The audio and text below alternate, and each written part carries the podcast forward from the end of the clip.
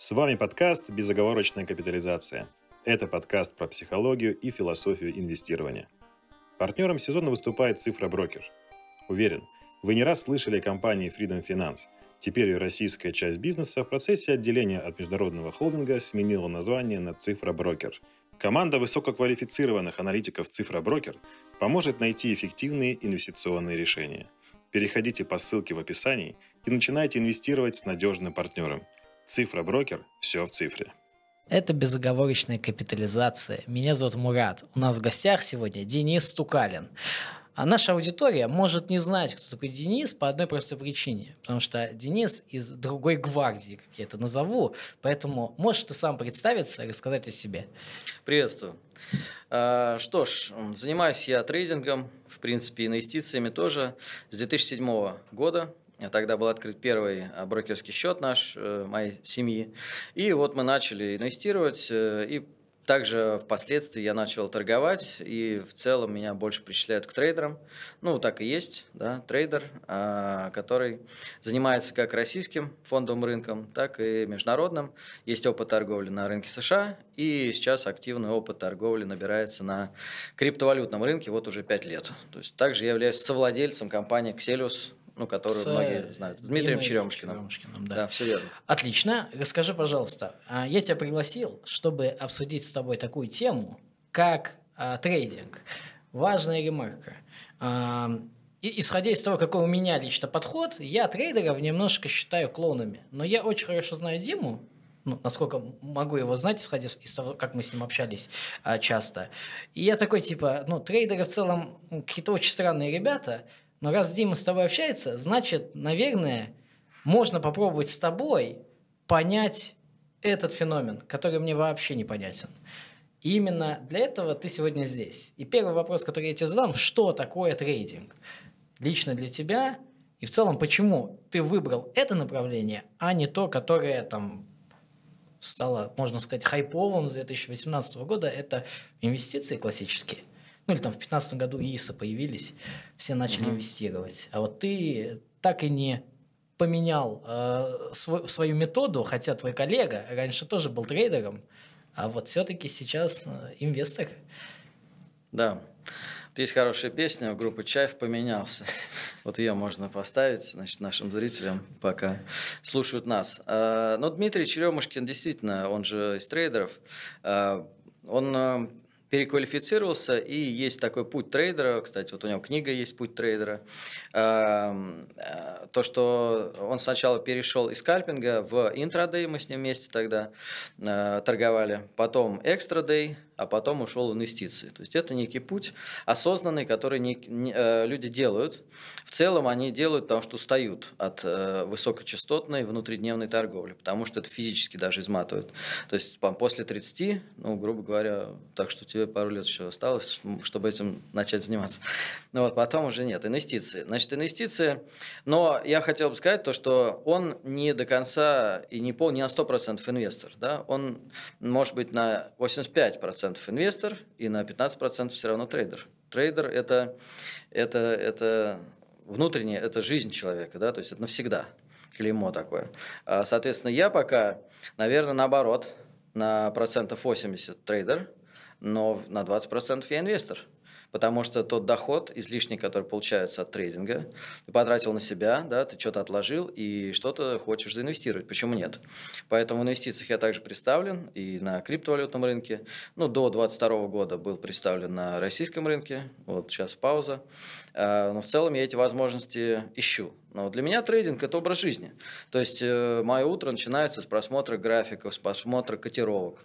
Э, э, волатильность. Если на рынке есть высокая волатильность, если какой-то инструмент сильно выстреливает, все мое фокус внимания сразу к нему. Допустим, вот за последнее время было, ну, выстрел, он периодически происходит, да, криптовалюта и о эс против рынка, раз, там на пять процентов вверх. Тут же фокус внимания. Я тут же ищу э, формации продолжения тенденции. То есть, это наши паттерны, закономерности, по которым технари торгуют внутри дня. Я вижу, значит, что есть какая-то идея, я не знаю эту идею, то есть она может быть любая, какая-то новость вышла и так далее, терминала Bloomberg у нас нет, новости секунду в секунду мы не получаем, поэтому мы видим реакцию уже рынка. И, соответственно, используем информацию, продолжение тенденции для того, чтобы в этом движении поучаствовать. Хорошо. А смотри, ты затронул такую тему, как там, ну, условно, монета X, и о эс. Угу. Да. Сейчас ну, например, не, не важно, да, да. Как, как пример. А, там, какой-то инструмент в моменте дал плюс пять процентов, ты это замечаешь и начинаешь там а, искать возможности для дальнейшего роста или, там, условно, ускоренного падения этой бумаги. Да. Что такое график? Вот я, как а, человек друг, других взглядов, угу. ну, я беру листок бумаги, угу. ставлю точку и пишу на ней сто. Беру, ставлю другую точку, на ней пишу сто двадцать. И угу. еще одну точку ставлю, пишу на ней там, девяносто. Соединяю три точки, вот график. Ну, график – это цена в каждый момент времени. Угу. Как цена в каждый момент времени, которая говорит только о прошлом, исключительно о прошлом, и никак цена сегодня не может мне просто рассказать о том, какая она будет завтра, позволяет трейдить, а, ну, в, в моем сознании это выглядит так, типа, угу. поставить, условно, какие-то линии поддержки сопротивления, или какой-то веер разложить, Фибоначчи, ну, uh-huh. просто uh-huh. какие-то слова сейчас поднахватал, uh-huh. которые есть да. вот в этих вот а, платформах, да. А, с помощью этого инструментария просто понять, куда пойдет цена, uh-huh. ведь мы же, ну, не знаем будущего, но вот я не понимаю этого. Значит, для меня что такое трейдинг? Трейдинг для меня это некая ставка в определенный момент времени на рынке, на повышение или на понижение, в условиях, когда э, вероятность немного склоняется в сторону того движения, на которое я рассчитываю. Э, почему она склоняется? Потому что длительный период исследований рынка, то есть на рынке я пятнадцать лет, Дмитрий там, шестнадцать или семнадцать уже, э, мы заметили некие закономерности, э, которые повторяются из года в год, из квартала в квартал, из месяца в месяц. Эти закономерности мы зафиксировали, записали, постепенно их, значит, описали более подробно, появились определенные фильтры. И дальше эти закономерности, то есть это основа нашей торговой системы, внутридневной и междудневной торговли, мы эти закономерности сами изучили и даем своим студентам сейчас изучать, для того, чтобы у них в голове появился некий шаблон.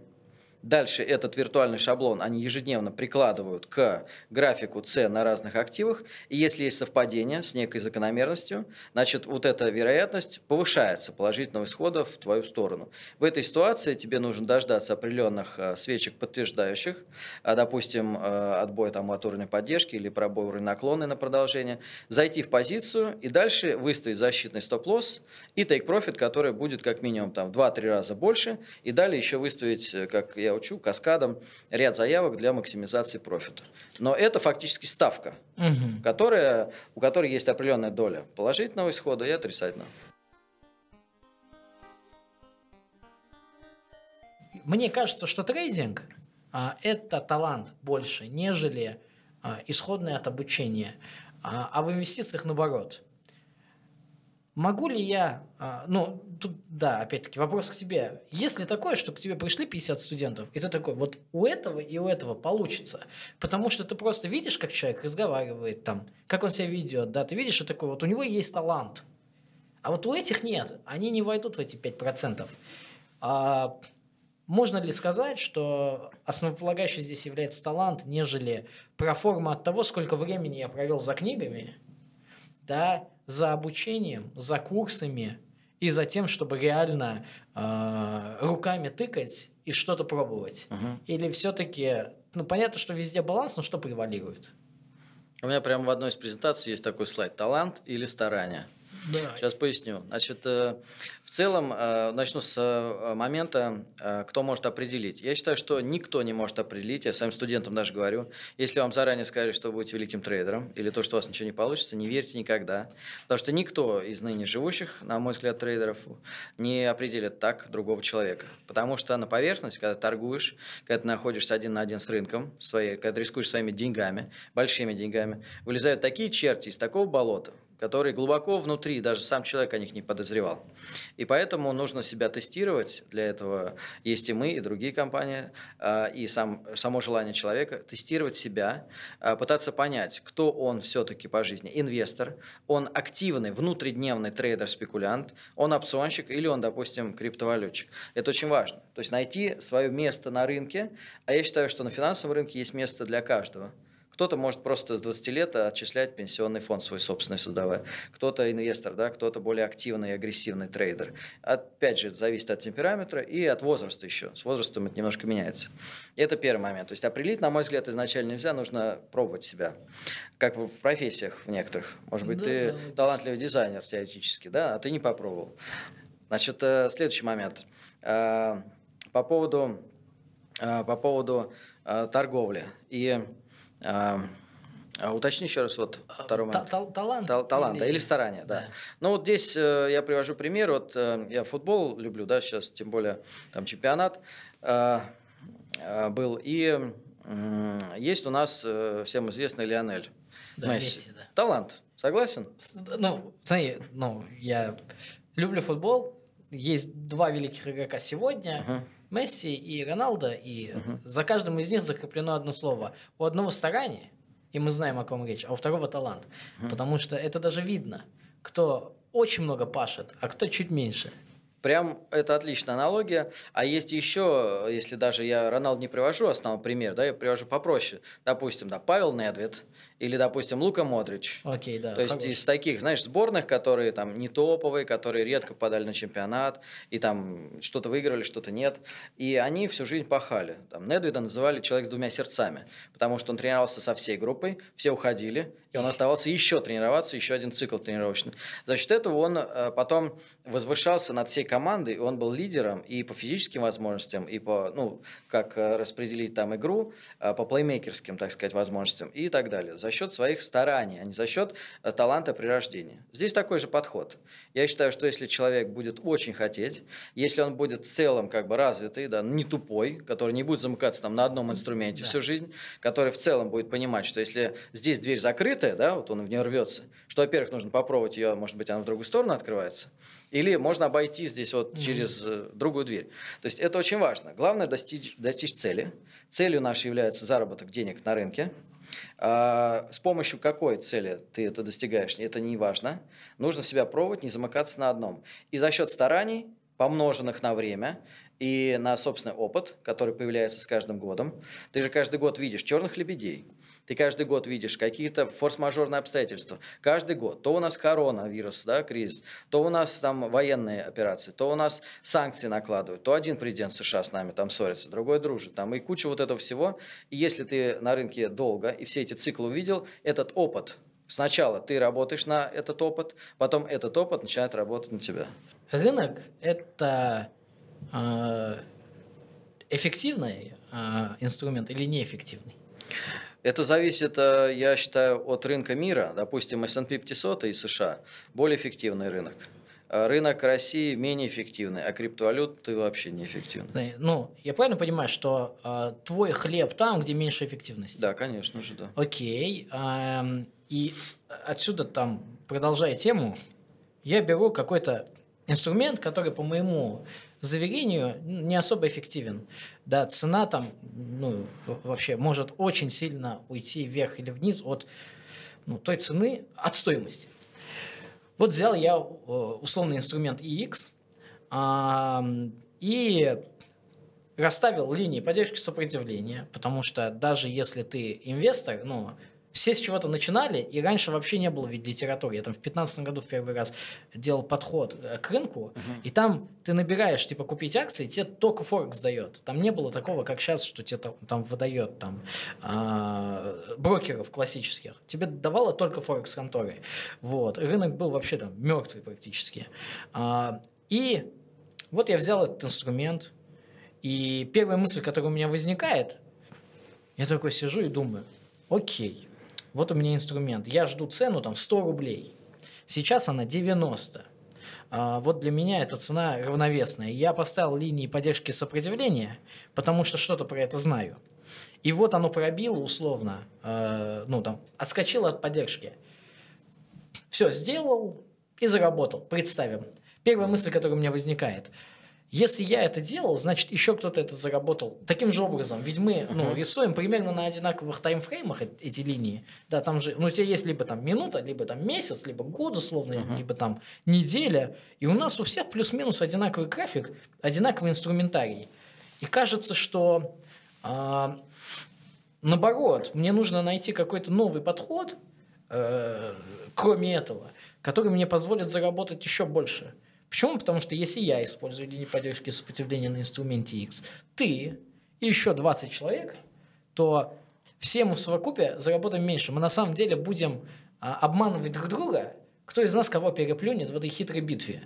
Но почему-то ты зарабатываешь больше, да, вот ты уже давно этим занимаешься, значит, да, вот в костюме, как говорится, значит, ты все-таки что-то заработал, а мы знаем статистику, девяносто процентов трейдеров торгуют в убыток. Почему так вышло? Вот с чем это может быть связано? Понятно, что вопрос такой вот очень странный, но я думаю, ты можешь дать мне что-то. Ну, понятно, да. То есть э, э, тоже меня много спрашивают, а вот сколько вы студентов обучили, а вот если они все, там, условно, там, пять-шесть тысяч человек одинаково зайдут да, да, от да. этого уровня. Но на самом деле, э, действительно, э, студенты приходят, но кто из них хорошо учится? Да? Мы все помним институтские годы. И кто хорошо учится? Ну, немало людей хорошо учится, маленький процент. В основном все пытаются прогулять, значит, куда-то в кино сгонять вместо занятий, да, или, допустим, не сделать домашнее задание, в последнюю ночь подготовиться перед экзаменом, и в итоге выходят низкоквалифицированные кадры на рынок занятости. А также на фондовом рынке. То есть плохо учатся. Многим, у кого самые большие пиар-возможности? Конечно же, как ты правильно заметил, Форекс-контору. Поэтому они были в списке топ, значит, в Яндексе, в Google, поэтому, ну, до сих пор там, как многие в этом рынке участвуют, очень большой рынок. Они в уши дуют то, что ты придешь, мы тебя научим видеть будущее, да-да-да. Мы тебе дадим хрустальный шар, да. То есть в итоге идеология у трейдеров, приходящих к нам, неправильная. Они считают, что их научат здесь прогнозированию. А у нас есть такой, ну, дилинговый зал в Москве, и у нас там есть стена, постулаты, стена почета, постулаты, вот. И там как раз написано о том, что мы торгуем, значит, не э, на основании прогноза, а мы торгуем только по факту появления формации, то есть некой закономерности, некого шаблона. Вот, прогнозирование не наше дело. Поэтому, когда человек приходит, он начинает э, торговать, э, ну, иногда от уровней, да, поддержки, иногда он начинает торговать по интуиции. А иногда он сначала начинает по уровням торговать, а потом сбивается, и да ну все это. То есть эмоции превалируют, они выше. Э, трейдер, он еще, одно, еще один постулат, я прям имя могу говорить, трейдер с эмоциями, конец депозиту. И, соответственно, эмоциональный трейдер сливается, потому что он начинает торговать по интуиции, он начинает во что-то верить, он думает, цена идет вниз, а он думает, здесь же поддержка, значит, эта поддержка должна поддержать рынок, и дай-ка я, не доходя до нее, уже куплю, как бы, ну, на, наперед. В итоге поддержка пробивается, и он вылетает. Вылетает в убыток, и некоторые вылетают не по стоп-лоссу. И когда ты не поставишь стоп-лосс, это будет именно тот момент, черный понедельник, когда эр тэ эс улетит на семнадцать тысяч пунктов, и у тебя, как у одного там клиента, с полтора миллионов осталось три тысячи рублей на счете. Я говорю, тебе брокер оставил денег ровно на хорошую бутылку водки в такой ситуации. Неплохо. Таки, такие бывают. И это потому, что риск-менеджмент, эмоции, некоторые торгуют, значит, без... Таких трейдеров сотни тысяч. Вот. И поэтому маленькая горсточка нас, бравых солдат, которые торгуют по э, торговой системе, которые торгуют дисциплинированно и четко, таких очень мало. Более того, здесь очень э, большая текучка. Правильно заметил, девяносто процентов, даже брокеры говорят больше, девяносто пять - девяносто шесть процентов трейдеров теряют. А некоторые приходят и не попадают в свои ожидания. То есть они думают, ой, здесь все просто, вы меня сейчас научите прогнозировать, я сегодня куплю, завтра я продам дороже. И у меня спрашивают, самый такой вопрос популярный, а сколько я буду зарабатывать стабильно денег в месяц? Я говорю, стабильно вообще на фондовом рынке невозможно. Ни инвестиционно, ни... Ну, может, там в облигациях, да, где-то. И то, опять же, вот у меня один э, инвестор э, знакомый залил денег в облигации, э, вроде как долгосрочно. Потом ему понадобились через полгода деньги, а это шел две тысячи двадцать второй год, а она, облигация просела, и он да. выходит с минусом. Да. Вот инвестиционный подход. Поэтому очень важно понимать, кто ты, и протестировать себя. Я считаю, что мы инвесторами и трейдерами не рождаются, да, ими становятся. Поэтому нужно себя тестировать. То есть, кто ты? Мы сами не знаем. Инвестор, да, может быть, ты трейдер, может быть, ты опционщик, может, ты классный трейдер в криптовалюте. в зависимости от твоего темперамента, в зависимости от твоей капитализации изначальной, потому что ну, пятьдесят тысяч рублей, ну, ну заинвестируй, ну и все, и там сколько, десять лет жди, пока вырастет дерево. И также от твоего как бы настроя, от, от твоей занятости, сколько ты времени готов уделять, значит, вот этому занятию. В инвестициям чуть меньше, более свободно. В трейдинге активном очень, значит, это затягивает, им нужно проводить там по десять. Ну, я даже иногда проводил по шестнадцать часов в день за компьютером, особенно вот последний раз, когда криптовалюту изучал. Я в ней с две тысячи семнадцатого года и изучал ее активно, и там ночами, и днями, и просто все проекты инвестировал, и были удачные, и неудачные периоды, э, ну, вернее, инвестиции. Э, и все-таки я сошелся на том, что сейчас у меня политика такая: трейдинг плюс инвестиции. И в разном, так сказать, процентном соотношении в зависимости от конъюнктуры рынка. Вот, допустим, есть же годы, к примеру, две тысячи восемнадцатый год на криптовалюте. Ну, трейдер сто процентов в месяц, инвестор лапу сосет. две тысячи двадцать второй год. Ну да, ты в двухтысячном... Тоже, естественно, есть люди, которые заинвестировали в две тысячи двадцать первом. В две тысячи двадцать втором году что они от инвестиций получат? А хлеб-то хочется с маслицем, а на маслице еще хочется и корочки намазать. Вот, поэтому обязательно что-то должно быть еще. И я считаю, если ты ничем больше не занимаешься и только фондовым рынком, тогда это должен быть и трейдинг, и инвестиции. Если ты на чем-то одном сконцентрирован, ну, значит, ты в институте учишь только один предмет, а их несколько есть. Вот это красиво было. Хорошо, смотри. А, ну, кажется, что кроме психологического состояния, То, то, о чем ты сказал, там нет эмоций, да, в этом деле. Ну, в долгосрочных инвестициях то же самое. Понятно, что рынок-то один и тот же, да, просто все торгуют по-разному.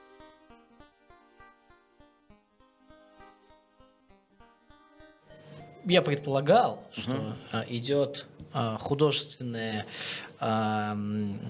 препарирование всяких дополнительных линий на графике цены. Но ведь кроме нее есть еще какие-то э, ну, вещи, которые вы используете. Точно знаю, что одно из них это, э, это у нас количество продавцов и покупателей. Пусть будет, да, объемы. Объемы выросли резко в моменте. Есть инструменты, которые позволяют их увидеть, и даже инвесторы их порой используют для того, чтобы просто, типа, вот смотрите, кто-то зашел в «Газпром» на двадцать, двести миллионов рублей, uh-huh. да, и вот поставил большую плиту. А, такие вещи тоже используются, а, понятное дело. Типа, они позволяют а, также заработать. Или, а, ну, тут даже вопрос, на самом деле, зависит же от твоего подхода. Почему я, да? Ну, смотри, вот у моего первого учителя, одного из первых учителей по трейдингу, Константина Савельевича Царихина, у него есть диссертация даже, которую он писал по поводу, значит, рынка акций. И в ней он выдвинул теорию, вот эта его теория, которая, значит, нитью, да, пронизывает всю его жизнь, интервенция крупного капитала и эвакуация крупного капитала, такие понятия.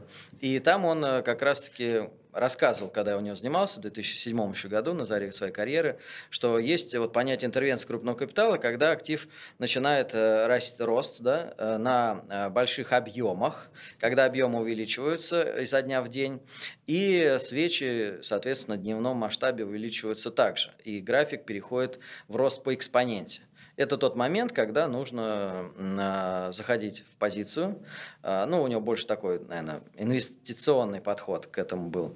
И тот момент, когда нужно заходить в позицию и держать, потому что у рынка есть некая инерция, как у поезда, да, который сначала тяжело очень сдвинуть с места, потом он начинает набирать обороты, потом он уходит на пиковую скорость, потом он начинает постепенно тормозиться, вплоть до полной остановки. И не так, что поезд там через секунду сто километров набрал в час, да, и тут же остановился. Вот рынок, он подвержен вот этой инерции. И этот подход он использовал в своей торговле в свое время. Я этот подход переложил на более мелкие таймфреймы. Поэтому если на там, пятерке, пятиминутный масштаб или пятнадцатиминутный масштаб, мы видим пробитие вот, наклонные, как на графике мы ранее показывали, и, соответственно, пошли свечи, которые каждая последующая больше своего размера предыдущей. Если это подтверждается графиком объема, который обязательно стоит внизу, и то называется, началась движуха. Если сейчас движуха, то самое плохое, что ты можешь сделать, э, ну самое-самое плохое, это в ней вообще не поучаствовать. Но если ты зашел в позицию, самое плохое номер два, это закрыть по первой цели весь объем. Ну, зашел условно там, на сто тысяч рублей, э, ну тренируешь там начинающий. Э, пошло, ты раз закрылся, ну один к двум, допустим, взял четыреста пунктов по эр тэ эс. А мог взять в конце дня четыре тысячи пунктов по эр тэ эс. Вот чтобы не упускать э, вот эту выгоду и прибыль, нужно использовать каскад, то есть постепенное закрытие, позиция, потому что да. ты никогда не знаешь, до куда они дойдут. Иногда они закрываются в потолок. Это значит восемнадцать пятьдесят окончания основной торговой сессии на рынке Форекс равно хай цены. Да? Close равен хай. То есть они могут расти, и тогда ты постепенно закрываешься, максимизируя профит. То есть, ну вот, а изначально вот такие факторы, то есть интервенция крупного капитала на в мелком масштабе в основе лежит. А, никто ничего не понял. А, это было сложно. Это правда, но просто другой подход. А попробуем. А, с, с, ну, тогда попробуем посоревноваться цифрами. А, ты считал свою доходность, ну, может быть, не с две тысячи восьмого года, там, среднюю за пять лет? На этом подходе. Ну вот смотри, в две тысячи восьмом ты правильно вспомнил, потому что тогда, не знаю, кто заработал, потому что тогда большие потери были. Мы потеряли очень много денег, семейный капитал, бизнеса капитал, личный капитал. Это ввергло вообще меня в депрессию жуткую, там на год, наверное, полтора. И только потом я как-то из нее... Только потом я понял, что надо учиться, как все, ага. да? То есть только потом пошел учиться, развиваться, то есть внутридневная торговля, опционы, то есть я постепенно, планомерно учился. И чтобы... Я понимал, что... Ну, редко бывает так, что один научит тебя всему.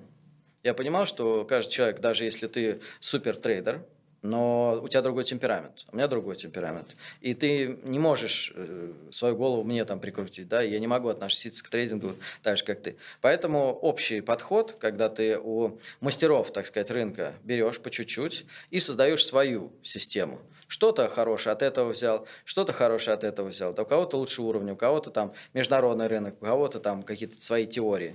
Все это делаешь и создаешь свою собственную торговую систему, по которой в итоге торгуешь. То есть у нас так и произошло, мы с Дмитрием ее писали, она в основе лежит вот нашего там локомотивного нашего курса, и, соответственно, мы по ней длительное время тогда торговали, ну, Дмитрий с одной ногой, или двумя даже уже в инвестициях, да, я продолжаю с флагом, так сказать, здесь нести э, вот эту, значит, тему по трейдингу. И в целом э, подход себя оправдывает. Э, единственное, нужно э, иметь ряд инструментов. Вот многие говорят, пока я не научусь торговать долларом, я на другой фьючер не пойду. Подход не оправдан, потому что, может быть, вот доллар вообще сейчас не мертвый, он в боковике, поэтому он может волатильность не получить год, допустим, будет в боковике год, да, ну а что там торговать, будет как будешь.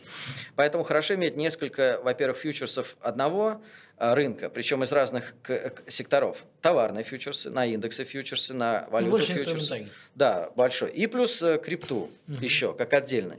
И тогда у тебя всегда будет что торговать. При таком подходе, да, и плюс наша торговая система, это дает результат. Результат это дает хороший. То есть э, доходность, давай так я скажу, э, классным Понятно. считается трейдер, который зарабатывает стабильно десять процентов в месяц к депозиту. И, и больше. Окей. То есть это удвоение вложенных средств. То есть это не значит, что вот многие говорят, если бы он, и все начинают десять, там, да, заработал сто процентов, потом двести, потом четыреста, восемьсот, значит, это не значит ко всему капиталу. То есть ты, значит, человек, да, у которого есть, допустим, недвижимость, у которого есть вложение в бизнес, у которого есть вложение в инвестиции, у которого есть вложение в трейдинг. И, может быть, еще венчурные, типа криптовалюта. Ну, для многих это как венчур такой. Uh-huh. И в разном, такой бублик, мы представляем, да, в разном процентном выражении эти вложения.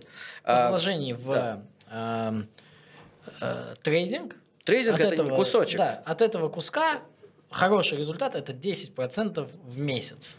Не от этого всего куска. Нет, трейдинг – это один кусок Только торта. Только от трейдинга. Да, да, от трейдинга, да. десять процентов да, к да, этой сумме, да, к этому да, кусочку. К этой сумме, да. Окей. А, ну, это какие-то очень-очень красивые цифры. Это очень маленькие цифры. Ну, десять процентов. Это с точки зрения инвестора просто большие. А с точки зрения трейдера, это все скажут, заклюют меня, если трейдер есть на канале, они скажут, ну, это же мелочь вообще какая-то. Слушай, ну это там сто процентов за десять месяцев практически. Да, да, это удвоение, да, вложенных средств. Некоторые криптовалюты ходят десять процентов в день. Ну, ты же не можешь каждое движение поймать. Каждое движение можешь, но тебе достаточно поймать одно в год. Ну да. И, ну, вернее, месяц. Да. Месяц, да. И тогда у тебя получается результат уже. Иногда у меня были места... А, ну типа да, у тебя а, там тысяча монет, одно движение mm-hmm. в монете за месяц на десять процентов, да. десять таких монет за, за год нашел и нормально. Вот проблема, знаешь в чем? В том, что все приходят и хотят торговать каждую минуту. Они не хотят сидеть целый месяц за монитором по двенадцать часов, как снайпер, да, в бинокле, и высматривать идеальные условия для входа. Они, конечно же, найдут ту идеальную сделку, они в ней поучаствуют. Но, к сожалению, у многих начинающих она лишь покроет убытки предыдущих нелепых сделок на просто каких-то непонятных движениях или своих теориях. Окей, ну, э, все равно тогда кажется, что, типа, ты называешь цену десять, да, и... Многие люди такие, ну, охренеть, да, ну, инвесторы. Кто-то захочет взять и попробовать что-то новое.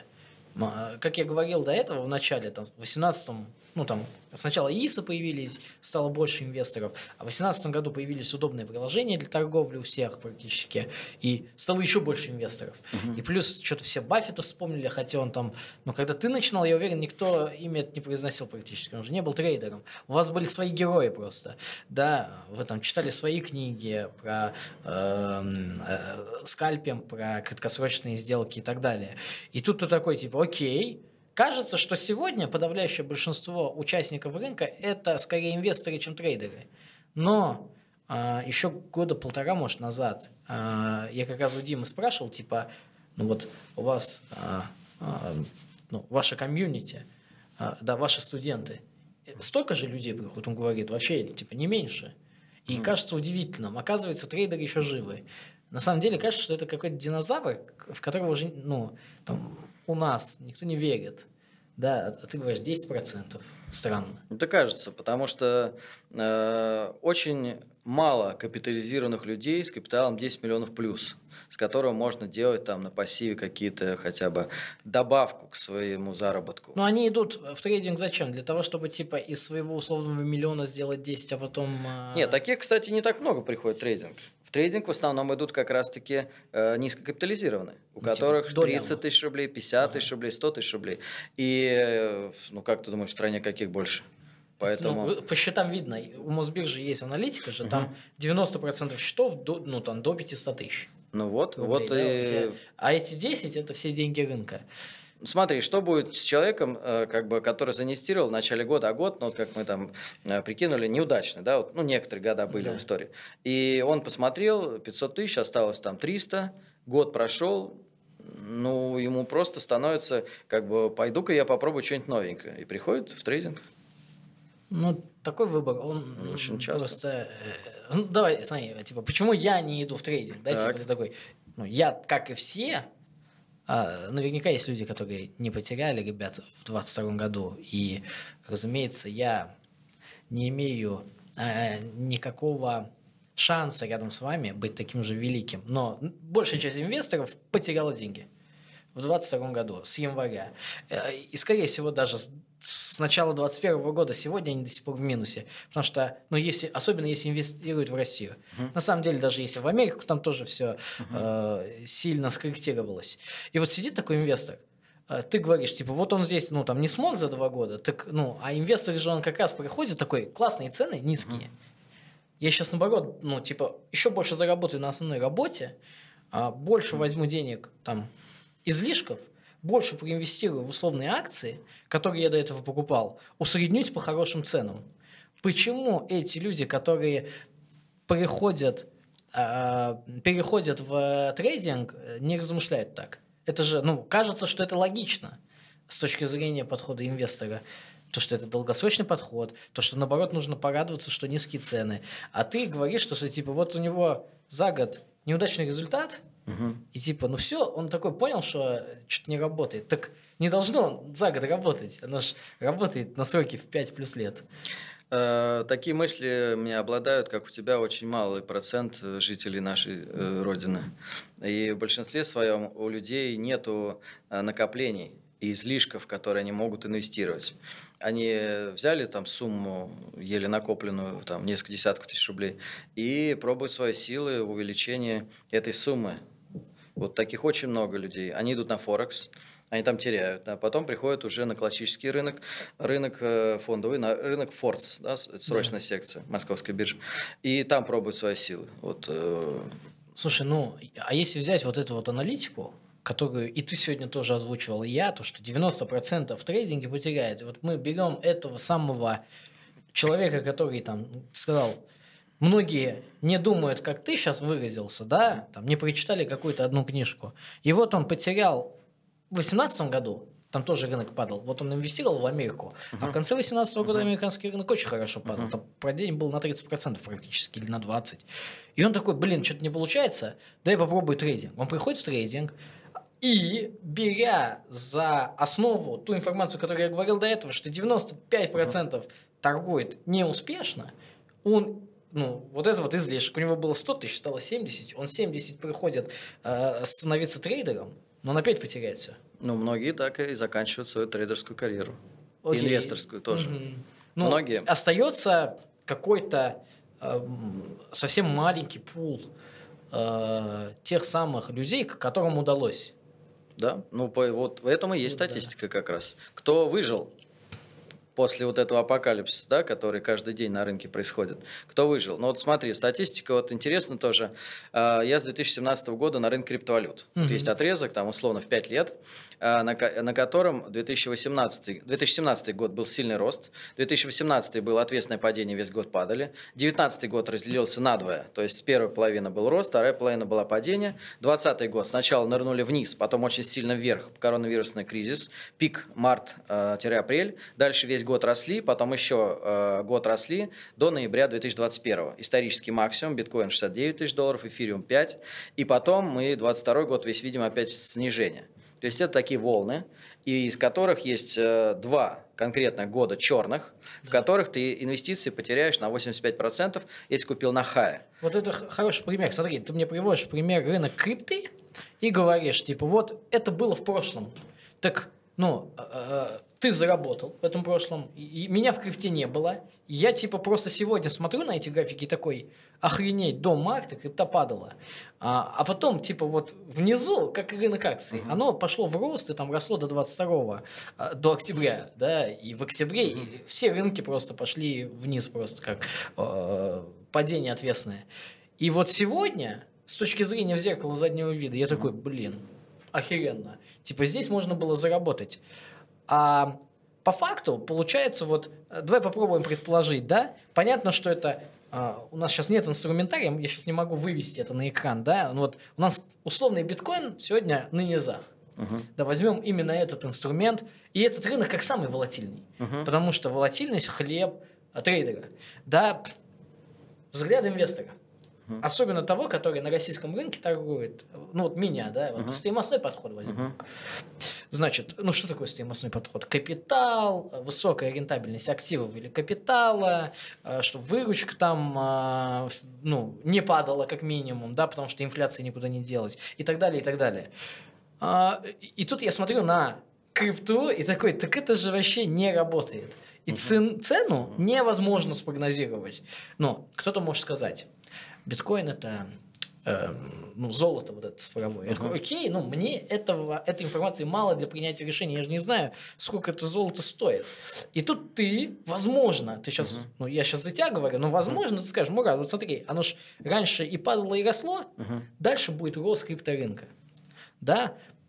Ну типа, во-первых, вопрос, будет ли он? Во-вторых, типа, как не поймать это начало? А, uh-huh. Ну... И раз мы взяли за пример этот крипторынок, вот этого рынка, понятно, что, скорее всего, этот рынок будет расти, там, даже я понимаю, тогда, когда будет отскакивать Америка. Потому что просто либо деньги повсеместно уходят из всех активов, либо они просто заходят повсеместно во все активы, и все активы растут. Да, потому что у тебя есть либо рискон, либо рисков. Но в этом инструменте я вообще не понимаю. Я еще могу как-то предположить, проанализировать его только исходя из того, что вот эс энд пи пятьсот будет идти в рост, и тогда эти глупые американцы понесут и в крипту тоже деньги. Потому что, типа, после этого идет что-то такое. И вот это тоже как раз вот эта вот система, uh-huh. да, типа, здесь получилось, значит, здесь тоже пойдет, потому что раньше так работало. Uh-huh. Ну и вот, будет ли расти рынок крипты, во-первых. Во-вторых, сразу второй вопрос. А, если будет, как мне об этом узнать? раньше всех, чтобы заработать на этом, раз мы взяли этот пример. И, э, ну, а дальше я вот, да, угу. начну, давай. Значит, постулат нашего дилингового зала гласит: хочешь увидеть будущее, смотри в историю. Он говорит о том, что есть некие закономерности, есть поведение толпы, причем эта толпа все время обновляется, все время свежая кровь на рынке, обновление крови происходит постоянно, и остается на рынке очень мало тех, кто знает, тех, кто понимает, тех, кто обладает большим опытом, тех, кто видел несколько циклов. Одно дело, ты на графике увидел падение и рост фондового рынка, падение и рост крипторынка, а другое дело, когда ты сидишь, и у тебя там от миллиона осталось там сто пятьдесят тысяч, а потом сто пятьдесят тысяч превращается в три миллиона. И вот эти вот прочувствовать, это очень важный момент, который дает опыт, которым потом ты пользуешься. Значит, с точки зрения криптовалюты, ну, я считаю, что расти она будет. Особенно, ну, топовые инструменты, правильно, биткоин, эфириум, основополагающие инструменты, которые биткоин является вообще долларом в мире криптовалюты. То есть на него все меняется. Каждую криптовалюту, не каждую криптовалюту можно обменять на доллар, но каждую криптовалюту можно обменять на биткоин. И, ну, и, окей, да, да. Хорошо. Значит, я считаю, что расти будет. По поводу того, где этот момент, значит, опять же, я пользуюсь техническим анализом. Основные, как бы, вот ваши фишки инвесторские, да, и подход инвестиционный не работают. не работают, потому что там нечего проанализировать, даже еще исходя из того, что там сто бирж разных, да, на которых он торгуется, и могут быть различные манипуляции и так далее. Плюс он очень э, на форсета э, с нервной психикой люди в основном работают, а на крипте там просто шестая палата, э, потому что там э, любая новость, она провоцирует просто слив молниеносный, как лавина с горы сходит. Поэтому это нужно принять. То есть, если хочешь вводить, как машина, да, депозит свой на крипторынке, ты должен быть, конечно, очень э, спокойным, уравновешенным и относиться нормально к таким взлетам и падениям. То есть, это как вождение автомобиля на высочайшей скорости. Формула один. Да, ты водил там обычную машину, потом ралли, да, какой-то заряженный там хэтчбэк, потом пришел там, допустим, еще куда-нибудь, да, и потом Формула один. Вот здесь также очень быстрые скорости, даже для междудневного трейдера-инвестора, я уж не говорю о внутридневном, а с плечами, которые торгуют. И в этой ситуации здесь также все решается техническим анализом, предположениями на основе э, как раз-таки закономерности поведения толпы. Просто. По сути, ты говоришь о том, что мне нужно пойти и научиться этому. Ты можешь научиться у рынка. У рынка. Можно учиться у рынка. Можно учиться у тех, кто на рынке давно. Либо а можно учиться... Я учился у рынков в целом. Но там вот не было у тех, кто на рынке давно практически. Нет, но были просто... Ну, в меньшей степени, чем сейчас, да, во-первых. Во-вторых, конечно, э, за свое обучение на рынке я отдал очень дорого.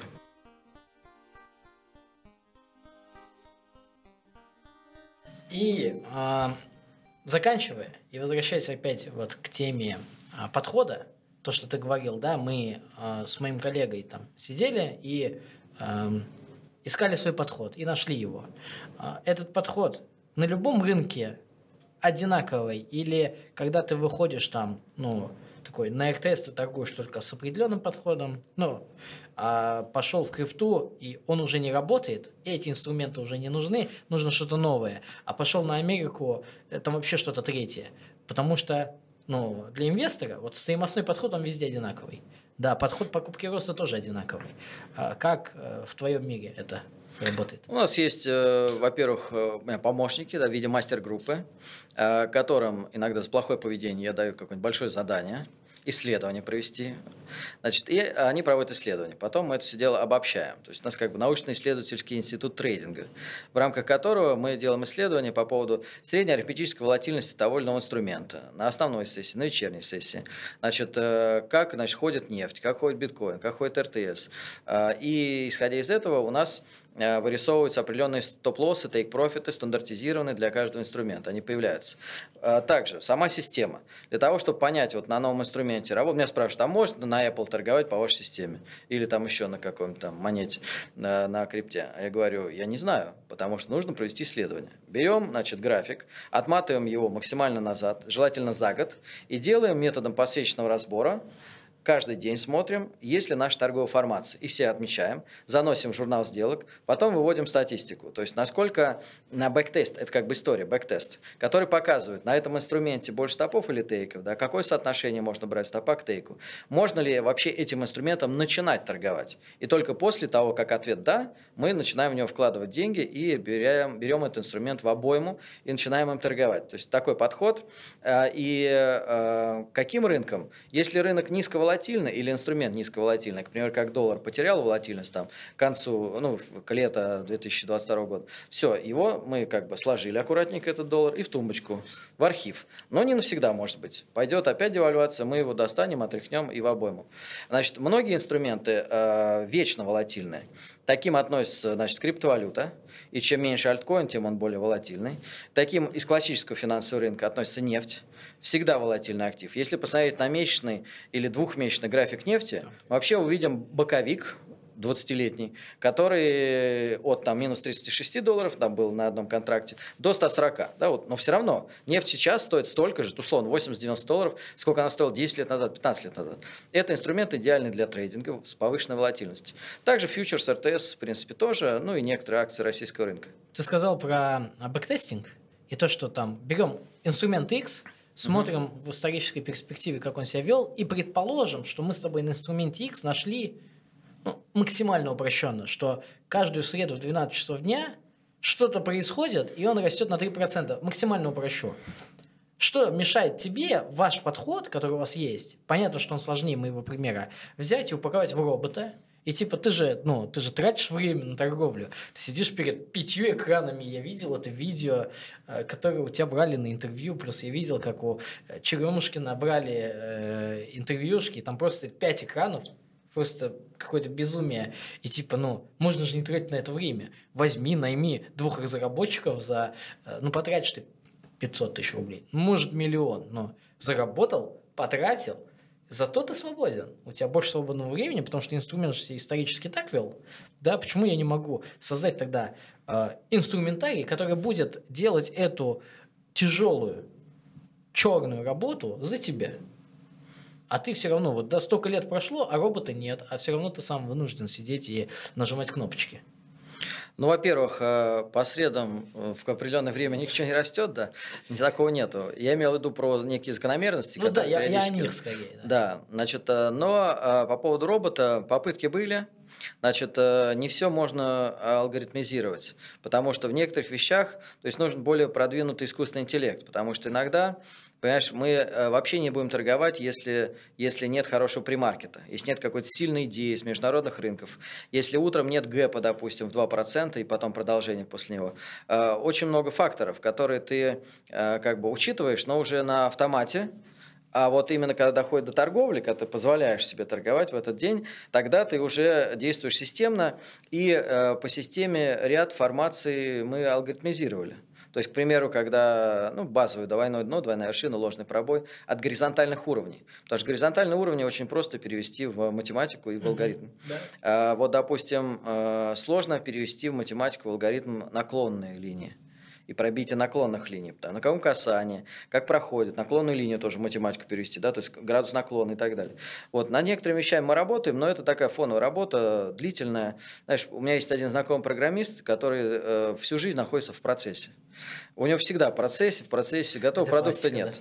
Да. да, поэтому, если честно, как бы ждать, э, если ты можешь заработать руками деньги, да, и быстро, и потом пойти уже, там, поехать в отпуск и их тратить, а он пусть будет в процессе, да, и вот связываться с этим процессом, но у нас вот, мы попробовали несколько лет, терпения просто не хватает. Спасибо большое, что пришел к нам, удачи тебе с твоим коллегой в вашем начинании, рынок состоит из инвесторов, трейдеров, и если я не хочу быть трейдером, это не значит, что мне они не полезны, потому что ну, в стакане кто-то должен существовать, чтобы я смог купить, да, поэтому все друг другу полезны, вот, и... То, что мы все вместе на одном рынке, это, конечно, очень классно. И я резюмирую там свое впечатление от услышанного, от того, что понятно, что одного часа мало, чтобы забраться в теме, да, исходя из общения, и без инструментария, без экрана ноутбука где-то что-то можешь показать. Но мне все это э, до сих пор кажется, типа, типа вот инвестиции очень научные, а вот трейдинг не научный, да, хотя вроде бы есть ряд людей, которых ты знаешь, которым ты доверяешь, которые этим занимаются, делают на этом деньги какие-то. И кроме этих людей, которых ты знаешь, есть еще ряд очень богатых людей из Америки, которые взяли, там, математики, да, есть фонд математический, сейчас название не вспомню, который взял просто и тупо зарабатывает вот на этих вот краткосрочных спекуляциях огромные деньги. И ты такой, ну, наверное, что-то работает. Просто до сих пор кажется, что оно либо тебе дано, либо нет. Хотя вот ты мне дал а, такой, ну, хороший вью, что а, все добивается трудом, да, если ты захочешь, ты научишься. И, разумеется, если ты там совсем не дуб-дубом, то а, в конечном итоге ты дойдешь до результата, и он тебя устроит, наверное. Какого-то результата. Ну, не обязательно становиться, да, Месси, понятно, чтобы быть счастливым, да, футболистом. Это правда, да, потому что есть много любителей. Да, ты можешь просто хорошо делать свою работу, а не быть самым лучшим э, юристом мира. Да, это не обязательно. Это да, это ответ. Спасибо. Спасибо, что позвали. Мы не знаем, где вы нас послушали, но мы хотим продвинуться там, где вы это сделали. Оцените подкаст, оставьте комментарий и подпишитесь, если вам понравилось. Если не понравилось, тоже сделайте это, так мы станем лучше. Спасибо и до свидания.